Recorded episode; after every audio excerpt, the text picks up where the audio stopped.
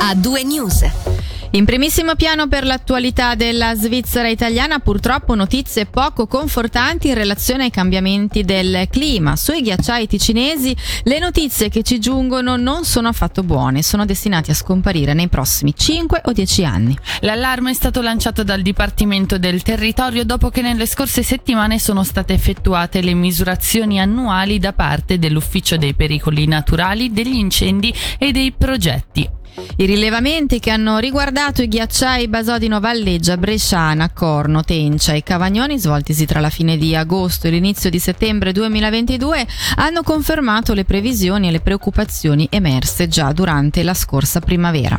A spiegarlo nell'intervista di Michele Sedili è Mattia Soldati dell'Ufficio dei pericoli naturali degli incendi e dei progetti. Le misurazioni svolte alla fine di agosto hanno mostrato delle fusioni di due o tre volte superiori rispetto a quanto osservato negli anni precedenti. Per esempio vi porto i, i dati dei due ghiacciai più grandi in Ticino, il Basodino e l'Adula. Il primo è arretrato, il fronte è arretrato in media di 30 metri ed ha perso uno spessore attorno ai 4 metri di ghiaccio in un solo anno, mentre quello dell'Adula ha registrato un arretramento di circa 20 metri quando normalmente è un arretramento tra i 5 e i 10 metri all'anno. Alcuni ghiacciai sono prossimi a sparire. Sì, proprio a sparire completamente. Questo vuol dire che già da qualche anno non si tratta più di veri ghiacciai, perché non più una dinamica da ghiacciaio. Però anche quelle piccole macchie di ghiaccio che abbiamo sempre trovato anche negli ultimi anni stanno proprio sparendo completamente. Si stima infatti che nei prossimi 5-10 anni gli ghiacciai in Ticino saranno scomparsi praticamente del tutto. Sì, questa è una proiezione nel caso dovessimo avere ancora dei dati come è successo quest'anno, quindi un susseguirsi di un inverno estremamente estremamente con poche precipitazioni e un'estate estremamente calda con isotermi di 0 gradi elevati, quindi se questo dovesse ripetersi anche nei prossimi anni, ipotizziamo che tra 5 e 10 anni non avremo più ghiacciai in Ticino, magari delle qualche macchie di ghiaccio isolate qua e là, ma i ghiacciai come li conosciamo ancora adesso non saranno più presenti nel nostro territorio cantonale. È irreversibile questa situazione? Sì, in un contesto climatico attuale, con delle condizioni come quelle che stiamo vivendo, il destino dei ghiacciai è segnato segnato, se non sono 5-10 anni magari sono qualcuno in più, i ghiacciai come li conosciamo adesso, come li abbiamo conosciuti nel passato, saranno purtroppo ormai solo un ricordo. Passiamo ad un'altra notizia che oggi ha fatto il giro del cantone. Si fa sempre più concreta l'ipotesi che Monsignor Valerio Lazzari lasci la carica. La notizia, non confermata dalla, diote, dalla diocesi, è trapelata oggi, ma nell'ambiente non sarebbe una sorpresa. Per tutti i dettagli sentiamo Michele Sedili. Nell'ambito ecclesiastico ticinese le possibili dimissioni di Monsignor Valerio Lazzari non sarebbero una sorpresa, anche se sulle motivazioni dietro l'eventuale scelta, per il momento, nulla trapela. Anche la curia tace, ma una comunicazione ufficiale pubblica sarebbe attesa per l'inizio di settimana prossima, dando così modo al Vaticano di accettare l'eventuale richiesta. Il condizionale resta dunque d'obbligo, ma nel caso Lazzari dovesse lasciare, si tratterebbe di una pensione anticipata dato che di regola il vescovo va in pensione a 75 anni e Lazzari ne ha appena 59. Quello che è certo è che il nuovo vescovo dovrà essere, come da regola, di origine ticinese.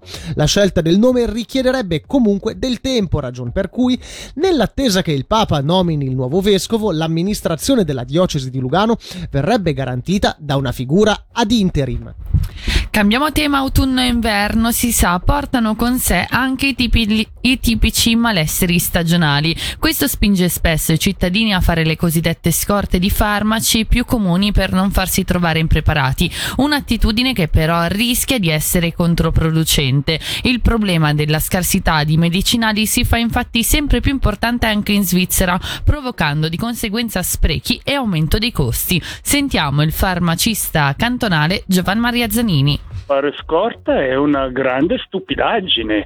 Abbiamo 200 farmacie in Ticino che normalmente sono in grado di fornire molto velocemente. Io non vedo nessun motivo valido per cui nelle case dei ticinesi ci siano armadi pieni di medicamenti che magari sono stati comprati anche con una ricetta medica ma di cui non si aveva un bisogno effettivo, che sono lì, che le casse malati hanno pagato, che siccome sono scorte scorte non necessariamente si usano e poi quando sono scaduti si buttano via. Abbiamo uno spreco di farmaci di entità enorme, per cui io credo che la prima cosa che i cittadini devono fare è proprio quella di non fare delle scorte. Questo aiuta a contenere i costi, aiuta a gestire meglio anche la propria malattia perché si prende un farmaco mirato specifico per il problema che si ha in quel momento lì, aiuta anche a evitare dei problemi di approvvigionamento perché i farmaci vanno a comprarli solo quelli che davvero ce li hanno bisogno e non quelli che potrebbero farne a meno.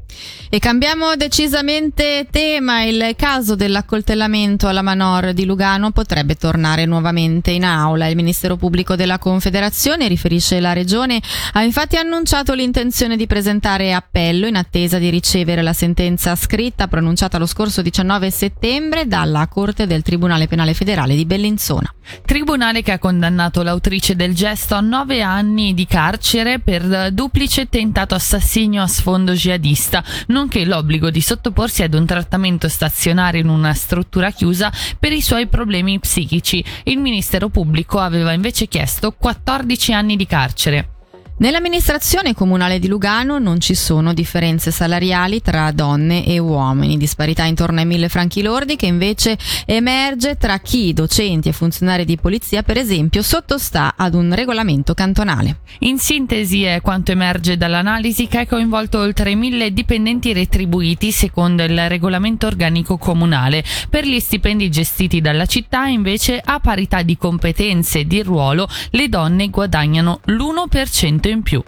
Sentiamo a tal proposito il sindaco di Lugano Michele Foletti che sottolinea pure come la città rispetti il criterio della parità di genere promuovendo iniziative per rafforzarla e prevedendo per esempio orari part-time flessibili o il telelavoro. Ma eh, abbiamo fatto già lo scorso anno questa analisi sulla parità salariale dove si era evidenziata una certa discrepanza a svantaggio delle donne, ma l'avevamo fatta su tutti i dipendenti della città di Lugano. Occorre sapere che in un comune non tutti i dipendenti sottostanno allo stesso regolamento, perché ci sono i docenti che sottostanno alla legge eh, organica dei dipendenti cantonali e ci sono i poliziotti uniformati che sottostanno a questo regolamento cantonale sulla polizia. Quindi l'abbiamo fatta differenziata per capire se nell'ambito del nostro regolamento ci fossero delle differenze significative. È emerso innanzitutto che c'è un leggero vantaggio per le nostre collaboratrici che in media guadagnano l'1, qualcosa in più dei colleghi uomini